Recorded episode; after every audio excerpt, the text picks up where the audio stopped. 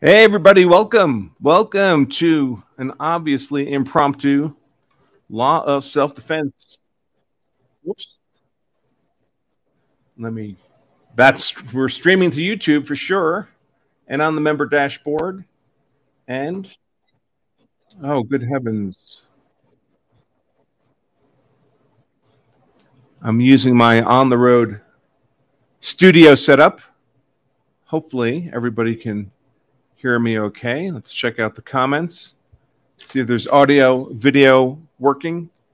Uh, this is the first time using this setup while I'm uh, on the road. So, and that looks like it's working too. So it looks like, oh, I forgot to check Twitter.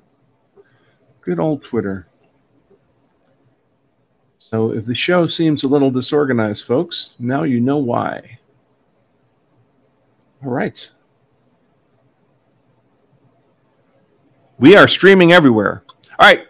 Welcome, folks. I'm thankful you could join me. Join me in such short notice. I just decided before I have to check out of this hotel that I would try to see if the studio setup is going to work for this trip, and it looks it looks like it is. All right, awesome. It's not that easy to fit this kind of stuff onto a uh, a spare monitor, a good microphone, onto uh, pack it all onto a motorcycle. And I am on a motorcycle trip, so I'm on the road but I will be doing my best to do uh, shows uh, like this. This one I hadn't planned to do, so it's a little disorganized. Sorry about that. Uh, yeah, motorcycle trip. Uh, right now I'm in Bryce Canyon, Utah, um, and it's it's amazing. it's lovely. The riding here is just uh, incredible absolutely fantastic. Uh, so I don't have much specifically organized uh, to talk about, except of course there's been some updates in the Jordan Neely situation. Uh, so I'll speak to that, and I'm happy to take any questions uh, you want to offer. As always, if you're a Law Self Defense member, uh, I would encourage you to put your questions in the member chat. Those are free. If you're watching this on YouTube or um, on Rumble, uh, then your questions need to be a five dollar minimum. YouTube or Rumble rant, and I don't have most of my cool graphics. I don't know why. I'll have to have those sent to me from the office. Um, but if you're not yet a law of self defense member, I have to ask why you're not, uh, because membership's dirt cheap. You can you can try it out for just 99 cents. If you go to, and I have, it's a pretty ugly, pretty ugly screen here. Uh, but if you go to lawofselfdefense.com slash trial, you can get two weeks of Law of Self Defense member access for only 99 cents. Uh, and if you cancel, we'll give you 200% of your money back. Uh, or if you stay a member, and virtually everyone stays a member, uh, it's only about 30 cents a day to be a law self defense member, folks. Less than $10 a month, and you get an infinite number of your questions um, answered for free as opposed to paying $5 um, a pop on YouTube or Rumble. So I would encourage you to become a member. Of course, that's entirely up to you, but that would be the prudent thing to do. And uh, of course, today's show is sponsored by American Law Courses. This is our series of our series of law school level classes at a fraction of the time and the cost in law school and without any of the political toxicity of law school. Uh, so far, we've done uh, criminal law last fall by attorney Steve Gosney. We did property and evidence this spring. And now the summer semester is coming up on May 17th with constitutional law being taught by Linda Deno. Hopefully, many of you saw my interview of Linda just this past Thursday evening. Um, and you can still sign up for this class at the 50% off discount if you sign up just for constitutional law. There's a, a payment option available for that too if you click that learn more button. Uh, and if you sign up for multiple classes, for bundles of classes, you can pick the classes you want, or you can sign up for all three. Uh, all three. We have like seven classes um, immediately available or upcoming soon. Uh, the perk the per class cost comes down to something like $500 a class, folks, which is unbelievably inexpensive for law school level education on your rights. So you can be the best American citizen you can be. And you can learn more about all of that at AmericanLawCourses.com. AmericanLawCourses.com. Okay, so Jordan Neely, the homeless guy who died on the subway. I'm not even going to say he was choked to death because That's not obvious to me. I'd like to see the evidence that uh, Jordan Neely was choked at all because that's not obvious to me. Um, and of course, as I predicted last Thursday, uh, they they were um, holding back the name of the uh, young Marine who restrained Jordan Neely. Uh, that name has now been released. Daniel Perry, ironically enough, the same name as the uh, gentleman in Austin, Texas, who was just convicted of shooting the BLM protester. The Matrix is weird. So now we know his name. Of course, we knew we were going to know his name because the media already knew it and they can't keep their dirty mouths shut. So it was inevitable that we would learn of the Marine's name. And now we do. It's, it's Daniel Perry from West Islip, New York, which is not far from where I was raised for um, much of my life in, uh, as a kid in New York after we, we moved out of the city and to the suburbs. West Islip. And um, that's on Long Island for folks who don't know. Um, so some questions I still have about all of this is, uh, of course, we don't have we don't have any toxicology on Mr. Neely yet. Uh, I'd like to think we'd get that soon. Um, certainly, he has family who say he was addicted to drugs. I believe it was his brother said he was addicted to drugs when interviewed by the by the police, uh, by the media. Um, and we don't know really what the cause of death is. So I know the it's been various, variously described as the coroner or the medical examiner has come up with a cause of death of homicide with a mechanism of asphyxiation. But it's important to understand that this may not be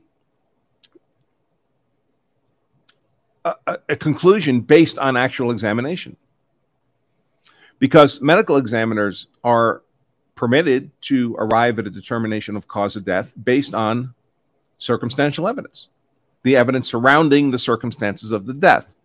Uh, so if uh, the, if they're brought a badly crushed body and they're shown video of the body jumping off the roof of a 10 story building, um, they're allowed to conclude that the cause of death was the impact with the ground from the fall. Now, is it theoretically possible that, in fact, that body was put in a garbage compactor and then thrown off the roof? Sure. Uh, and, and the medical examiner can come to that conclusion that it was the fall that killed the, the victim without taking the victim out of the, out of the body bag, just, just based on the video. You have a dead body, you have video of them falling off a building. There's an apparent mechanism of death. Um, here you have Neely uh, with an arm around his neck, and he stopped breathing, or his heart stopped I guess we all ultimately die of cardiac arrest. Um, and the, the medical examiner comes up with a mechanism of death of asphyxiation. It's not a unreasonable hypothesis, but it's not necessarily based on a medical finding, an examination of the body. Uh, a properly applied carotid chokehold, first of all, a chokehold uh, of the type used in fighting sports, MMA, uh, is not asphyxiation. That's not the mechanism of the chokehold. Uh, the mechanism of the chokehold is to constrain the carotid arteries on the sides of the neck, where, of course, a pulse would be taken. Um, you're not asphyxiating, you're not cutting oxygen supply off by crushing on the windpipe. Um, because, of course, you could crush the larynx and cause permanent injury. You could kill the person that way. Um, and that's not the goal of a chokehold. The goal of a chokehold is to rapidly induce unconsciousness to submit um, the person you've put in a chokehold. And a properly applied carotid chokehold, the, the larynx is actually tucked protectively in the inside of the elbow. And the bicep and the forearm are pressed on the sides of the neck. And then there's pressure put on the back of the head or neck to force the neck into that V shaped vice to put the pressure, the sideways pressure on the carotid. And when the pressure is applied, uh, unconsciousness occurs in about six seconds. It's that quick folks. Uh, so if you see someone with another person's arm around their neck and they're conscious for more than six seconds, they're not the victim of a chokehold. Uh, a chokehold's not being applied, even though there's an arm around their neck, because you can put your arm around someone's neck and, and not apply the pressure of a chokehold, not constrain the blood supply. And you know when the pressure is being applied because unconsciousness is induced in six seconds. So all these people saying that Jordan Neely was put in a chokehold for 15 minutes, it, That's obviously not the case because you'd be unconscious after six seconds. And that wasn't what we see in the video. We see in the video that uh, for almost the entirety of the roughly three and a half minute video that um, that I've shared, at least with law self defense members. Last Thursday we did a members only show uh, on this Jordan Neely case, um, but most of you by now have seen that three and a half minute video on the subway. Jordan Neely's, you know, he's conscious virtually the entire time until the last 15 or 20 seconds uh, from the point at which he's released, up to 15 or 20 seconds from when he's released, um, from when they realize he's gone slack, and then they let him go. And a chokehold, even if it was applied in that last 15 or 20 seconds, even if that's what induced unconsciousness, a 20 second chokehold's not going to kill anybody.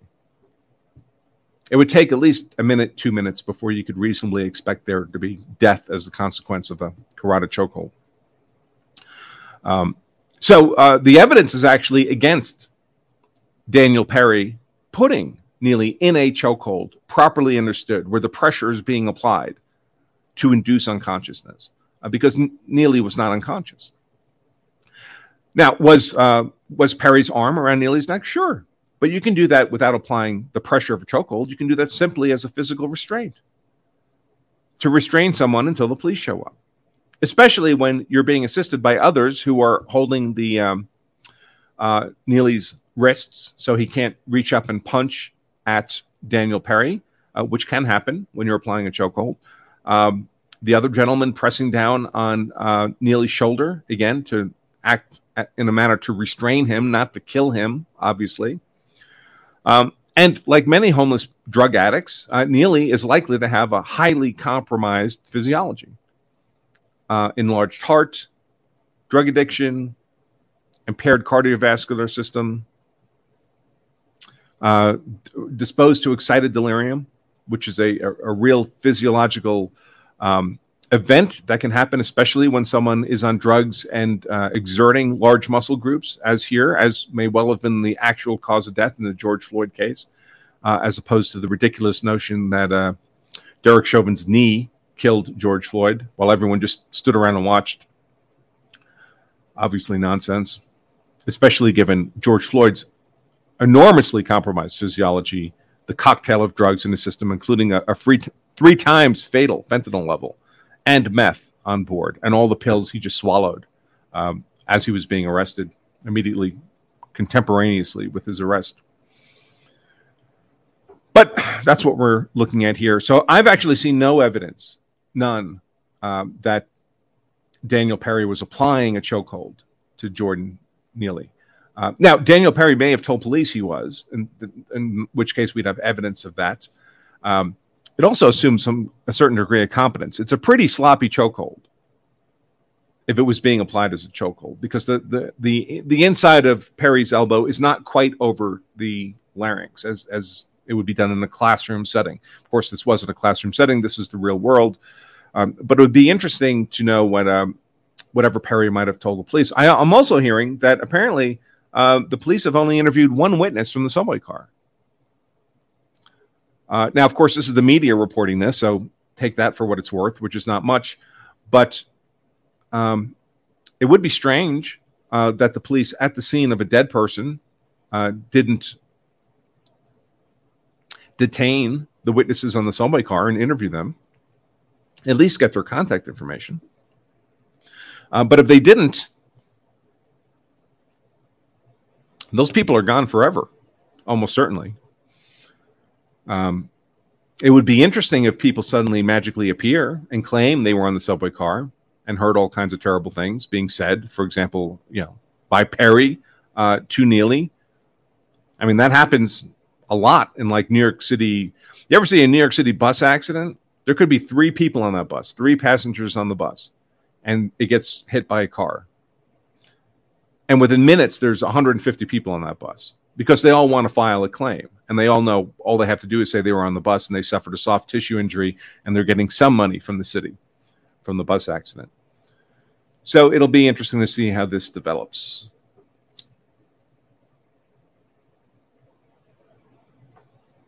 yeah, uh, law self defense member Denver says Neely's uncle, that's who it was, I guess. The uncle stated that Neely was self medicating with K2.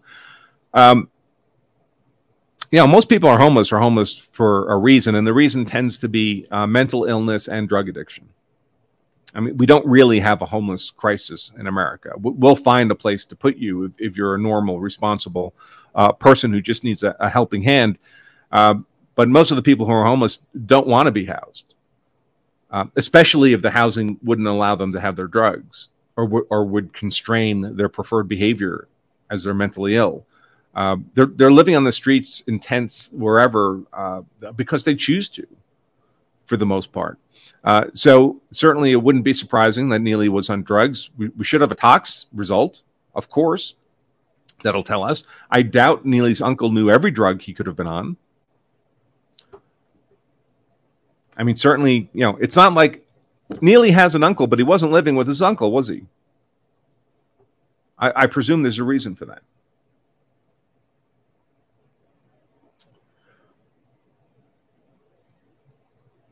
Let's see. Uh, Shane, our moderator, Shane, hey Shane, uh, says, uh, I'm sure they did get witness info as the police released them and the multitude of 911 calls. Uh, they'll have uh, they'll have the caller's information at a minimum. You would think so. You would think so. A properly operating system should, uh, but you never know with these police departments. You know, I remember from the the Freddie Gray case in Baltimore Freddie Gray was the street corner drug addict. Uh, State's Attorney uh, Marilyn Mosby, her husband, was a local politician in Baltimore, and uh, his constituents were complaining about this open air drug market. So he asked his wife, the state's attorney, the local prosecutor, to ask the police to do a sweep uh, and clear out the drug dealers. And they did. And one of the people they, they swept up was Freddie Gray. Um, they chased him, they tackled him, they arrested him, and uh, put him in the back of a police van for transport of prisoners. And he was fine when he went into the police van. There, there was no indication of injury. Uh, but when the police van next stopped and the, the doors were open, he had a broken neck, Freddie Gray, and he died a few days afterwards from that broken neck injury. Uh, there was zero evidence that the broken neck was caused by the police.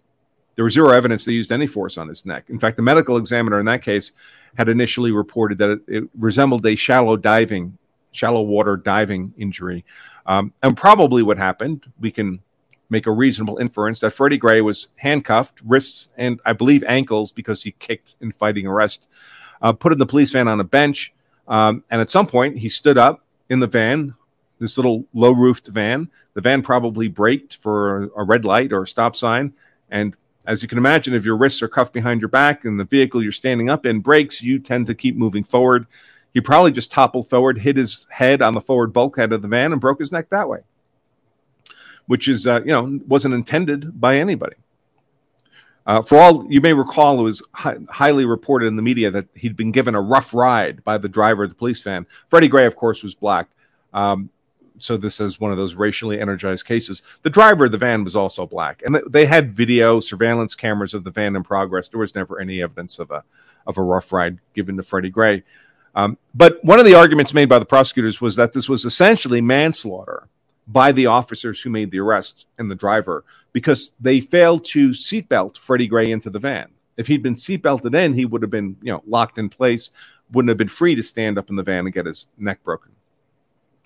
Uh, now, for the entire history of the Baltimore Police Department, it's never been required that you seatbelt suspects into the vans. It just it, it just wasn't a rule. And it's kind of dangerous to do if you think about it. Trying to seatbelt somebody else in, another adult in, you have to kind of bend across their body to do it. Um, they may be handcuffed, but they still have teeth. They can still headbutt you. Uh, so the police generally didn't seatbelt people in. Um, but a month before the Freddie Gray arrest, the, the Baltimore Police Department changed its policy and sent out a, uh, a new SOP, standard operating procedure, that suspects were supposed to be seatbelted uh, into vans if that could be d- done consistent with safety of the officers and the suspect.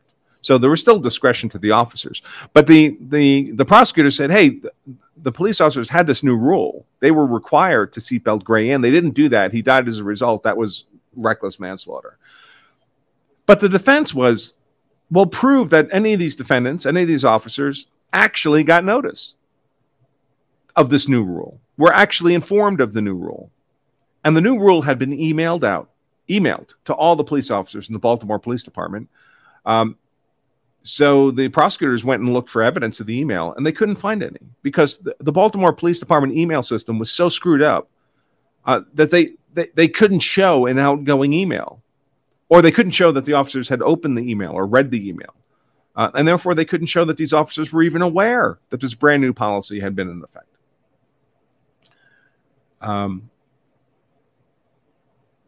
by the way, uh, all those officers were ultimately either either acquitted at trial. I think three three of the six charged were acquitted at trial, a bench trial, uh, with a with a black judge, uh, or by then uh, it, it, was clearly a pointless to prosecute them because there, there was no evidence of any of any criminal conduct by any of the officers. Uh, finally, the charges were dismissed. And now Marilyn Mosby, uh, last I heard, she's looking at federal charges for some financial shenanigans and dealing with COVID money uh, and uh, she's uh, looking at federal prison time. Last I saw her name in the news. Couldn't happen to a nicer person. Let's see. Uh, Law Self Defense member Jay says if this goes to trial, I suspect the state will employ the same strategies we saw in the Chauvin trial. They'll go window shopping for a pulmonologist who forms his opinion of asphyxiation solely based on the video, not any medical physiological evidence of asphyxiation. Um, Yes. Yeah. Of course, that's what they'll do. They'll probably get the same crazy guy, right? He's probably the, uh, you know, uh, lynch the police pulmonologist at this point. Uh, Mike Sullivan uh, says, Mr. Branca, Perry was the guy in Texas shooting. The New York City Marine is Penny. Is that right? Sorry, folks. I've been on a, I've been riding around on a motorcycle for most of the day, the last few days.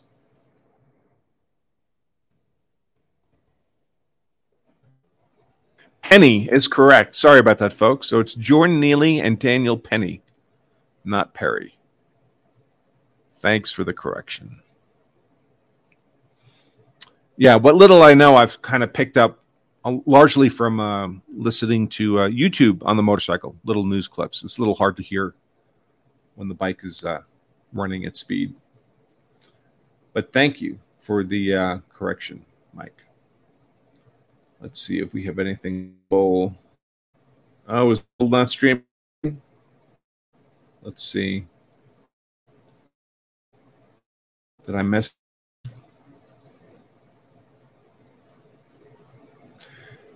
It looks. Oh no, it should be working.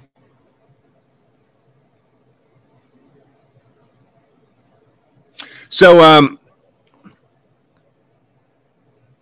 Yeah.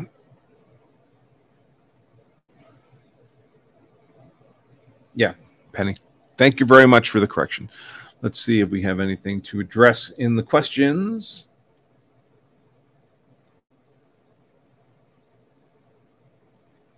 Uh, so, of course, we have all the protests happening now around uh, Jordan Neely. Um, and uh, you should understand, folks, that this is these protests have nothing to do with uh, anything except financial grift and uh, political capital. Uh, it has nothing to do with the legal merits. These protesters, at least the, the organizers of these protests, are um, not operating in good faith. They never are. Uh, some of them, of course, uh, recall that uh, one of the BLM activists, Patricia Cullen, what was her name? Patricia Cullen, um, one of the, the high profile BLM activists after George Floyd ended up with what, three houses, four houses? I forget how many houses um, she managed to accumulate with uh, funds donated to Black Lives Matter. Uh, and some of these leaders of these protests are probably thinking, hey, she did it. I wouldn't mind having two or three houses and not having to worry about money anymore. And all I have to do is this is disrupt, is foment racial division in the country is start a race war in America. And I too might end up with two or three or four houses and a bunch of money in the bank. Um, so that's the financial grift angle. There's money to be made. A lot of these uh, organizers, of course, are they they work. Their job is as community activists and community organizers. They're paid by organizations like the Ford Foundation, the Getty Foundation, these do good uh, non governmental organizations uh, many of which are also funded by folks like George Soros, who, of course, buys the prosecutors in these districts, including the prosecutor in this district, um, Alvin Bragg, who's the prosecutor, the DA, who's also made up these ridiculous charges against Trump, uh, which is a whole other matter. Um, so there's there's uh, and they do this for for the financial benefits they can gain. Uh, part of them, it's just their day job. It's what they're paid to do. Um, lower level organizers, they're also paid to do these things. These are obviously organized affairs. Uh, the leaders are get a regular paycheck uh, to do this kind of thing, and of course, uh, if they're really successful, they could end up like Patricia Cullen and get a few get a few houses out of it. So that's the financial grift, and the uh, the political capital play is um, is obvious. Um, I mean, one of the prosecutors of Derek Chauvin, for example, one of the most despicable of the prosecutors, is now a judge. Um, so he gained political capital in that persecution of Derek Chauvin. Um, everybody looks that participated in the prosecution of Chauvin is a hero to their tribe, their political tribe in America. They all did the right thing. They fought the good fight, as far as they're concerned. Uh, they're, uh, they're, they're stars at their local cocktail parties. That's how political capital works. That's what's motivating them. It's got nothing, nothing to do with legal merit. And you can tell because they're not making any legal merit arguments um, at all. Uh, and you can see that on Twitter too. The, the arguments being made against Daniel Penny um, are, not arguments of legal merit. They're, they're ridiculous things. Like he, he held Neely in a chokehold for 15 minutes. As we talked about, that's obviously nonsense. Um, because Neely would have been unconscious in the first six seconds. And that's not what we see in the video. Uh, that uh, Neely hadn't actually attacked anybody yet. Uh, so, how could there be a justification for using any force on him, uh, much less deadly force? Well, of course, you don't have to wait until you're attacked. The law of self defense allows you to defend yourself against the imminent attack that's about to happen. If someone says, I'm going to shoot you, and they start pulling a gun out of a holster, uh, you don't have to wait for them to shoot you to actually cause you injury before you can defend yourself. You're allowed to defend yourself and others against the imminent attack that's about to happen. If Jordan Neely's on the subway car, as is reported, threatening people with deadly force harm, taking off his jacket, throwing it on the ground, these are all pre fight assault indicators uh, that would lead a reasonable person to believe that a deadly force attack is about to come. And by the way, homeless people on the New York subway system kill all the time. In a recent year, 10 people were killed on the subways from things like being thrown in front of trains, uh, knifing people, stabbing people to death. Uh, so these are real things that New Yorkers on the subways are well aware happens. So they're all aware of, of the of the potential risk. And then when you have someone in front of you threatening to do exactly that in the moment, that's an actionable threat, an imminent threat against which, of course, you can use force to defend yourself. And if you look at the video, nobody there thought that a death was happening. Those, just look at their demeanors. Uh, let's see. Yeah, I don't have any motorcycle video from this trip, folks. It's uh, I have all the stuff. I've tried it before, the whole motorcycle vlogging thing. I've got the GoPros and and the in helmet microphone and and I love when other people do it. That's some of my favorite YouTube video content is uh, when other motorcycle riders make videos of their trips and share it on YouTube. I'm just not good at it. I forget to turn the camera on. I forget to have the audio rights. And then when I get home from the trip and I have these hours and hours and hours of video, I just don't have the time to sit down and edit video and turn it into something nice with music in the background and so I've pretty much given up on that. I just take uh, I just take snapshots or for uh, for my own enjoyment and to uh, and to uh, to use when it's necessary to Twitter block somebody per SOP, of course. Let's see. Yeah, I get on my bike for fun too. Um, but I like long trips. I mean, yesterday I was on the bike for from eight o'clock in the morning till four o'clock in the afternoon uh, when I got to Bryce Canyon after leaving uh, Durango, Colorado, and uh, riding through Glen Canyon and um, the Grand Staircase and um, Pacific Reef Um, it was wonderful, wonderful riding. But you're on there eight hours. There's there's always on a long ride like that. There's at least here, if you're blessed, um, there's about four or five hours of unbelievably good roads, technical riding, lots of fun. Um, but there's always a few hours too of just kind of straight blasting down the road. And uh, when that's happening, I, I, generally put something on to uh, to listen to some audio tape. Yesterday, I was listening to uh, one of my favorite authors, uh, Nick Cole. If you don't know Nick Cole, I would recommend taking a look at his stuff. In fact, I wonder if I can share. Let's see. Nick Cole's written a ton of books. Uh, one of them is what he calls his Forgotten Ruins series. It's an interesting concept. It's it's basically a, a battalion of Army Rangers are sent into the future, and uh, they end up on a version of Earth that's very much like Lord of the Rings. Uh, and he's got he must have six or seven books in that series now. And I was listening to one of the most recent ones yesterday, and that was Underspire.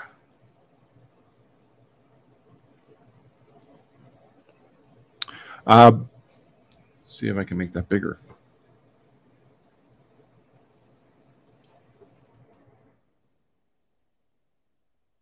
So the uh, that's the cover art of the book. Obviously, it'll give you some sense of the uh, the intermixing, the conflating of the Lord of the Rings and the uh, Army Ranger themes. There, it's a lot of fun. Rangers and uh, are there hobbits? There are elves. There are dwarves. There are giants. There are orcs or equivalents of all these things. I'm not sure that there's been hobbits, uh, but that was a lot of fun. Listening to that for an hour or two. Finally got that done. I'm going to see Nick, by the way uh, Nick Cole. I'll see him in a couple days. We're going out to dinner. Him and the lovely Medusa. So if you're not familiar with Nick Cole's work, uh, I would encourage you to take a look at that. It's uh, it's a lot of fun. Uh, let's see. Yesterday, where was I yesterday? I don't know how easy it is to share. Let's see. Looks like I would have to pull some of this out.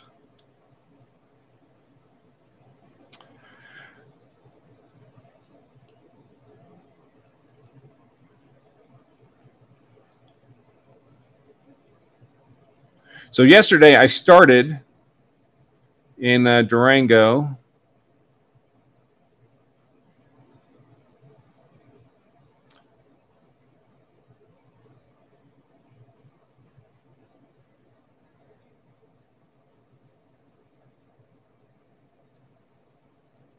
There's a photo from yesterday. That's the uh, Durango train station. They have an old uh, st- steam powered locomotive. They run from Durango up to Silverton, Colorado. I've actually never been on that train, but uh, it runs right out of the station behind the hotel I stay out there usually. Uh, and I also have uh, this is a curious picture. So there's a I don't usually stay at this hotel. This is the Strater Hotel. Um, but on the second floor, they have the Louis L'Amour room.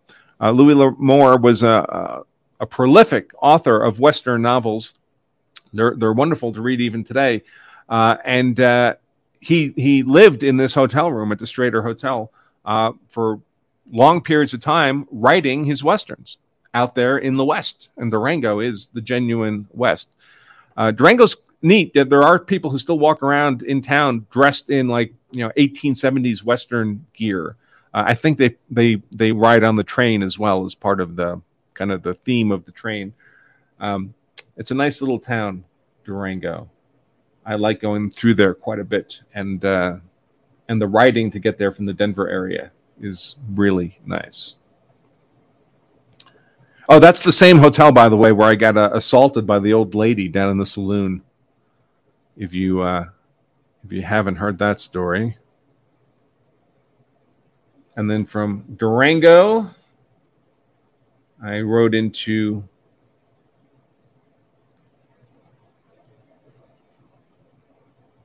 into Utah.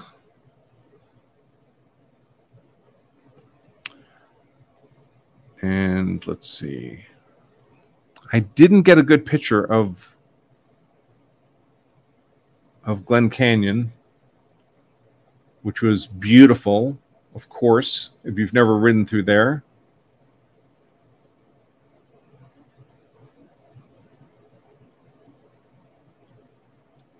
But uh, I got a photo at uh, Capitol Reef.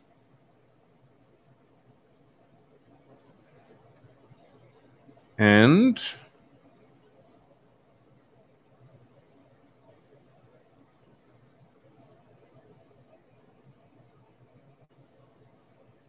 at the grand staircase.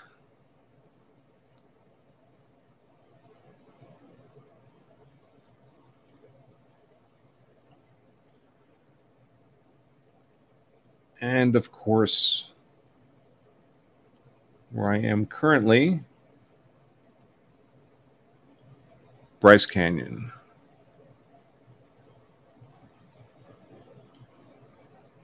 See if there's any more questions. Uh, Law Self Defense member Denver says, notes. Uh, Andy Ngo. Andy Ngo is uh, uh, a Asian journalist who has done a lot of tremendous coverage of uh, Black Lives Matter, and Antifa. He's been viciously, physically attacked by them on multiple occasions. Very, very brave guy. One of the few good journalists out there. Uh, Andy Ngo had noted that Neely's behavior changed significantly years ago. He was well known as the impersonator dancer, but then his behavior changed radically. And Ngo wrote in a tweet years ago to stay away from the Michael Jackson impersonator. Um, yeah. So of course they what they uh, what the activists show you are all the pictures of Neely acting normal, right? Doing uh, an entertaining Michael Jackson impersonation on the subways, uh, on the cars, in the stations, on the streets of New York uh, for money. And of course, if you've ever been to New York, there's lots of people like that, um, earning a living doing that kind of thing. Um, but that's not what Neely was doing when the passengers on that subway car decided he needed to be restrained until the police could show up. So it's it's a typical misrepresentation. It's the uh, uh, that Neely as the Michael Jackson impersonator who was in a chokehold for 15 minutes is the same kind of lie uh, we get about Michael Brown being the gentle giant uh, who had his hands up, don't shoot. It's the same lie we get about um, Trayvon Martin, uh, represented as a, a, 12 or 13 year old in a Hollister t shirt, clean cut kid, uh, who was killed for the crime of Skittles and iced tea, um, as opposed to the reality, uh, which was that Trayvon Martin had a grill, had photos on his phone, holding a gun, smoking weed, getting into organized street fights, um, thrown out of school for possession of stolen property. Burglar tools are found in, in bushes not far from where he attacked uh, George Zimmerman. So, of course, they can't let you know the truth uh, because if you knew the truth, you wouldn't follow their narrative. You wouldn't believe their narrative. So they have to propagandize these lies. Um, and they'll you know George Zimmerman they lightened his skin tone in photographs. They, they didn't show you the photographs of his bloody nose and the bloody back of the head. They only showed you the photos uh, from the police station after he'd been cleaned up uh, and the blood had been uh, removed. Um, they altered his uh, 911 call recording to make it seem as if he were racist.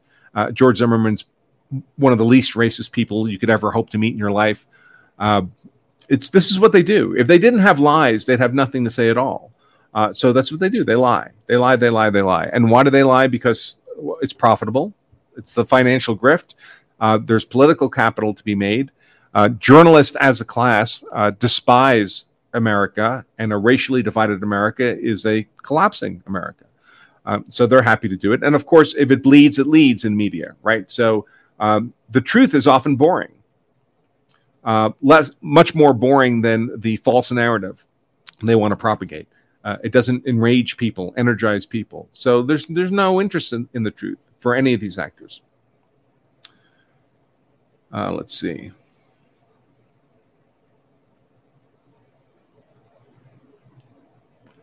we have anything else.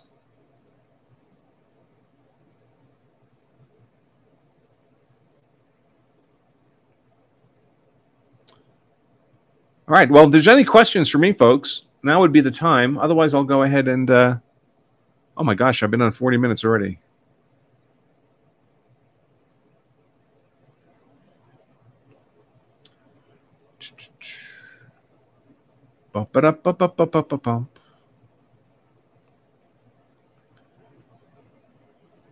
Yes, all my motorcycle pics, I'm in my helmet because it's troublesome to.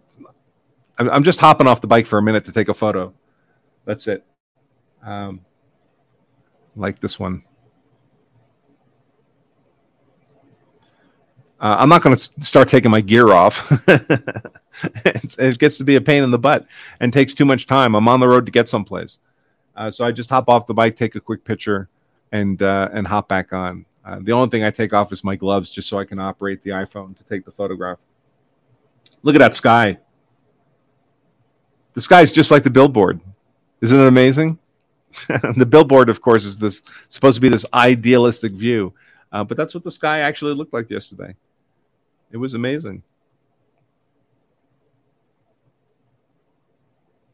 Did I just Photoshop from Google Maps? No, no. Uh,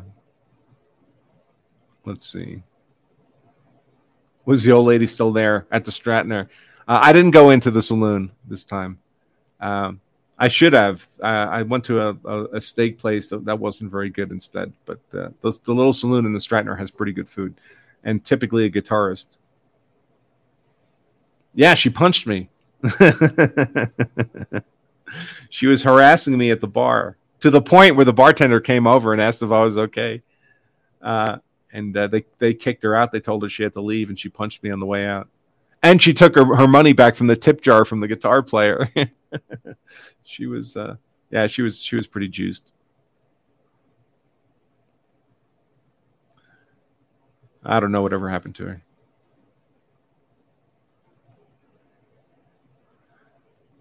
Uh, what do I take with me on long trips? Um, uh, usually too much stuff because usually I'm trying to combine work with the trip. So this trip, I have a bunch of business meetings. So I, I have to bring like a shirt and tie for the business meetings. Um, I bring all this stuff, my second monitor, this microphone and stuff. So I have a little studio I travel with.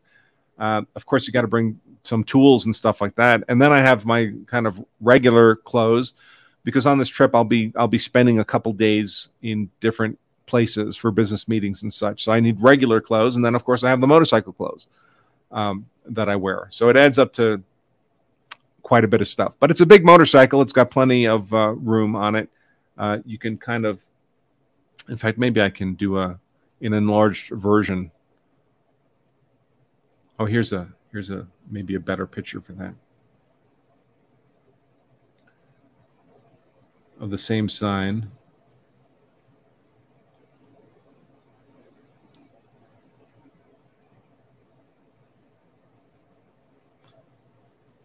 Make it bigger.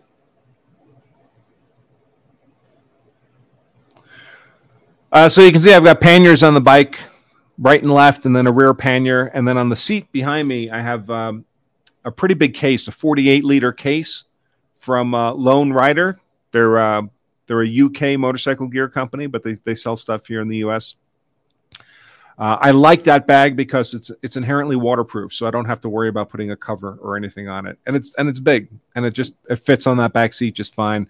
And then I have a tank bag um, in front of me, just with uh, you know sunscreen and chapstick and uh, a little bottle of uh, you know eyeglass visor cleaner and a, and a cloth, and it's got a, a, three liters of water, a little CamelBak hose system, uh, so I can take sips of water while while I'm traveling.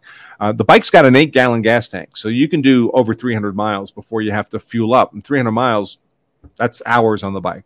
Uh, so being able to drink a little water, uh, and of course I have. Uh, uh, the bike's wired up for heated gear, so I, I at this time of year, I typically ride with a heated jacket on, electric jacket. So it's I got a little knob like a thermostat. It's like an electric blanket, warms you up.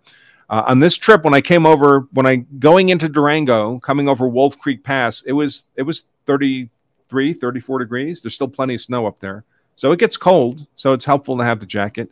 And then coming through um, uh, Dixie National Forest into uh, Bryce Canyon, they have a, a 9,600 foot pass, and there's plenty of snow up there. That was 38 degrees, I think.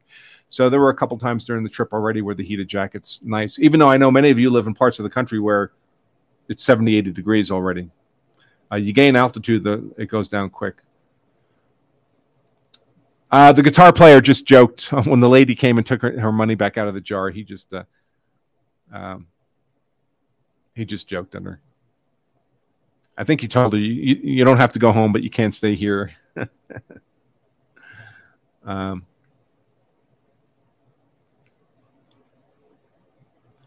Have I ever broken down on the bike? Yes, I have broken down on the bike. Um, just once, not this motorcycle, but my previous my my BMW 1200 GS Adventure, the final drive, um, uh, which on a motorcycle is this is a shaft driven motorcycle. Uh, there's no chain or belt; it's shaft driven. So there's like a differential on the rear wheel, and uh, and BMW they were known the final drives were known to be temperamental, and uh, I went through a couple final drives on that bike uh, twice it was found to be in need of repair on inspection when I brought it in for service. But once the final drive just went on the highway doing 80 miles an hour, and uh, uh, it basically it just broke the connection between the. It's like if the chain had broken on the bike. There, there's no drive power to the rear wheel anymore. So you just, yeah, I had to call a flatbed to come get me and uh, bring me to a, a BMW dealership and uh, thankfully, uh, they were willing, uh, they very graciously took a final drive off a motorcycle they had on the floor to put on my bike. So I got on the road right away, like the next day. It was all done.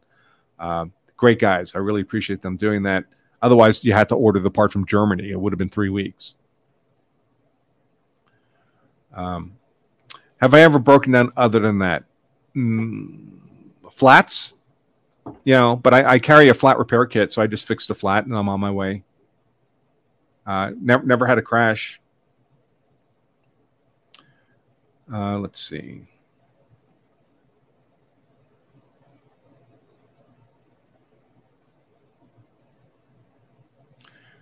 Do I bring a thousand guns with me? No. uh, Yeah, it's a great bike. The BMW, uh, especially the 12, the new 1250 GS um, engine. My old 1200, this bike is a 2020. So for 12 years before that, I had the 1200 GS Adventure, which is a nice bike, uh, but it doesn't have nearly the power of this one. If you wanted to pass someone on the interstate, you had to kind of plan your pass. You had to build up momentum, and uh, this bike, you don't have to worry about that. You just twist the throttle and it goes.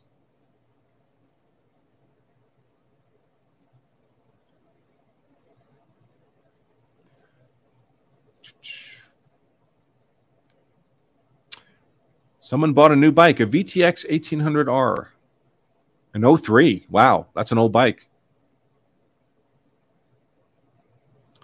No, Natalie did not pay for this bike. I already had the bike before the Natalie incident. She did pay for my very nice car.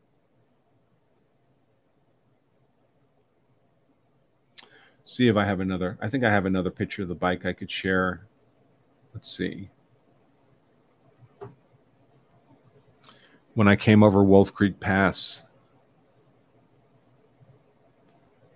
Yeah, kind of a, a side view of the bike.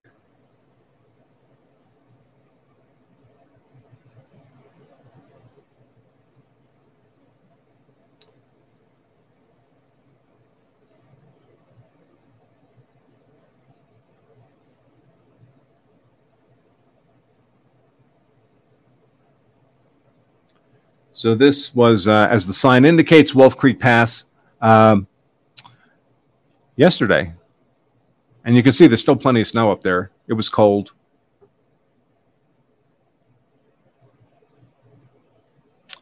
But uh, very nice. Wolf Creek Pass is a nice uh, is a nice pass on a motorcycle for sure.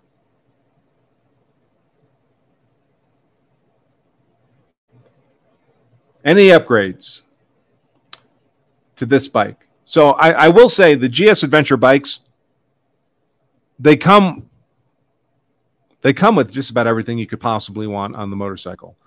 Um, but there are some. I've ridden these bikes for decades, and there, I do have some personal preferences. So if you look at the front, the front of the bike there, the bottom left corner, you'll see that there's uh, there's uh, Denali lights, big Denali lights I've mounted on there.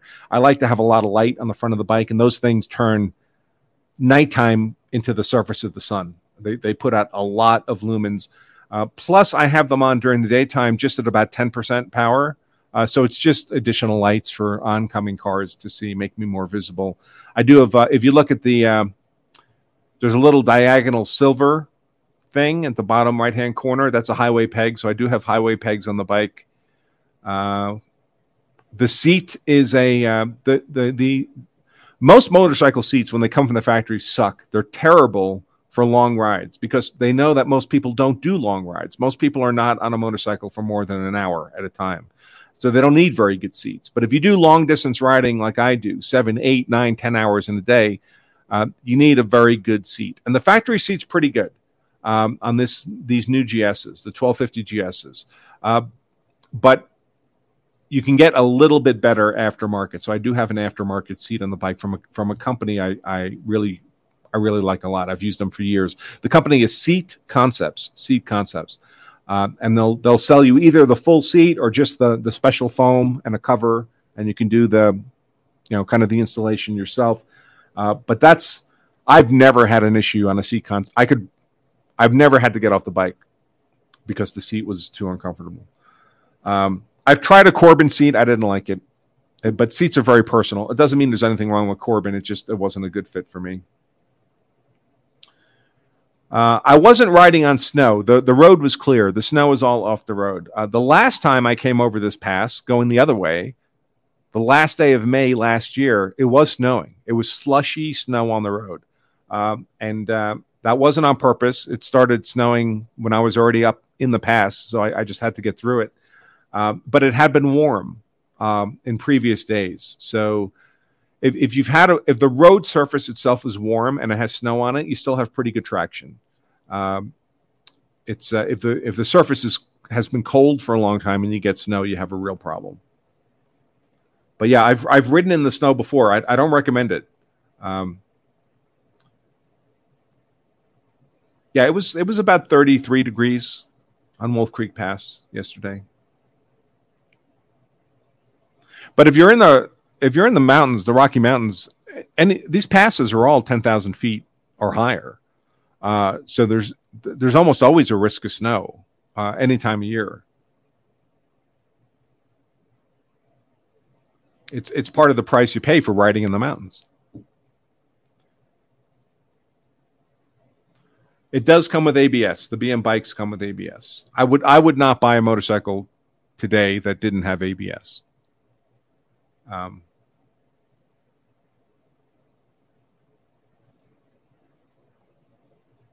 it may be a requirement now that all modern bikes have ABS. I, I don't know. It's certainly very common now.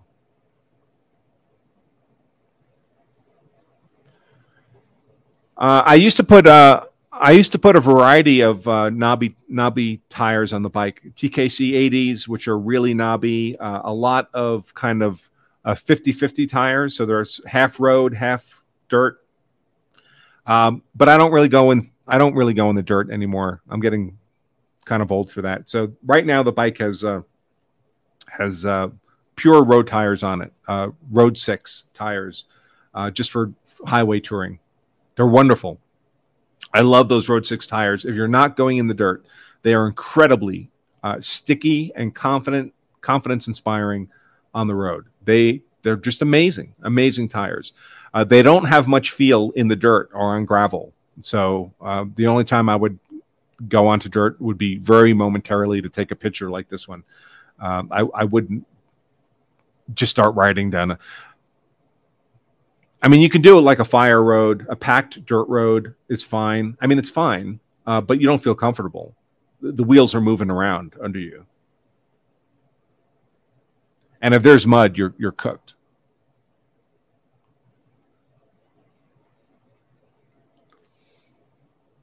yeah, Natalie, Natalie, the lawyer who, uh, right, she doesn't. I just don't admire her uh, her her manner of legal analysis. I think it's uh, emotionally driven. I think she's into this whole uh, race is responsible for everything mindset, and that's doesn't lead. You know, good legal analysis should be emotion free. Road six, I think that I think they're Michelin Road six tires.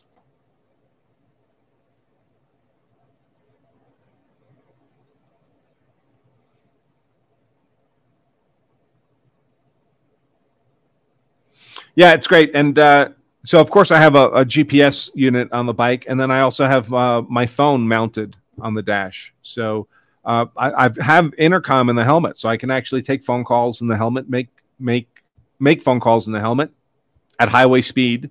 Um, I, that's not my preference, but it allows me to, you know, still kind of be able to be responsive to work. Uh, in addition to doing this kind of stuff in hotels, um, there's uh, you know, you can do books on tape, Audible books.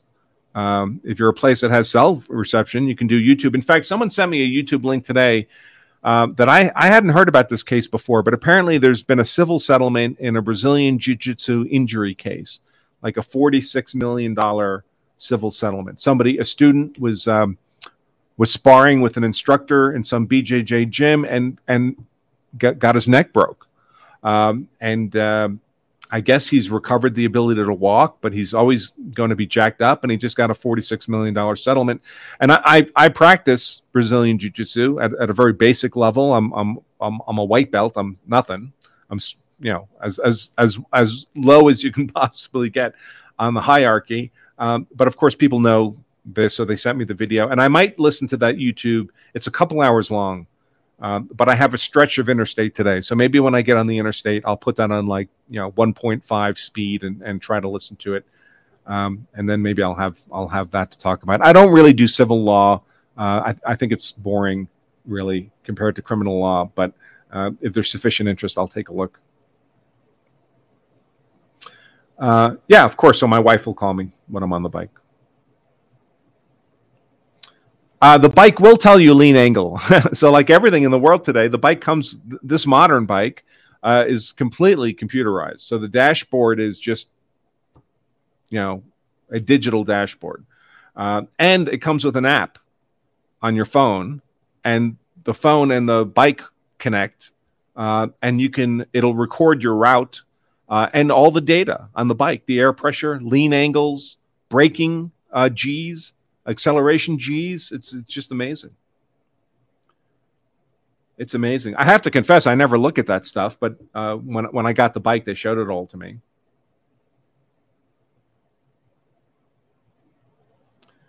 Uh, I don't remember where the YouTube video is about the BJJ thing. It's it's not somebody I'm familiar with, um, and I just listened to the first two minutes to get a feel for it. They, they seem to know what they're talking about, uh, but uh, you know I won't know for sure um, and it's a three person panel. So it looks like two BJJ instructors and uh, and uh, then a lawyer, a civil lawyer, um, who also does is a BJJ student, I guess. But uh, that's that's all I know at this moment until I hear it.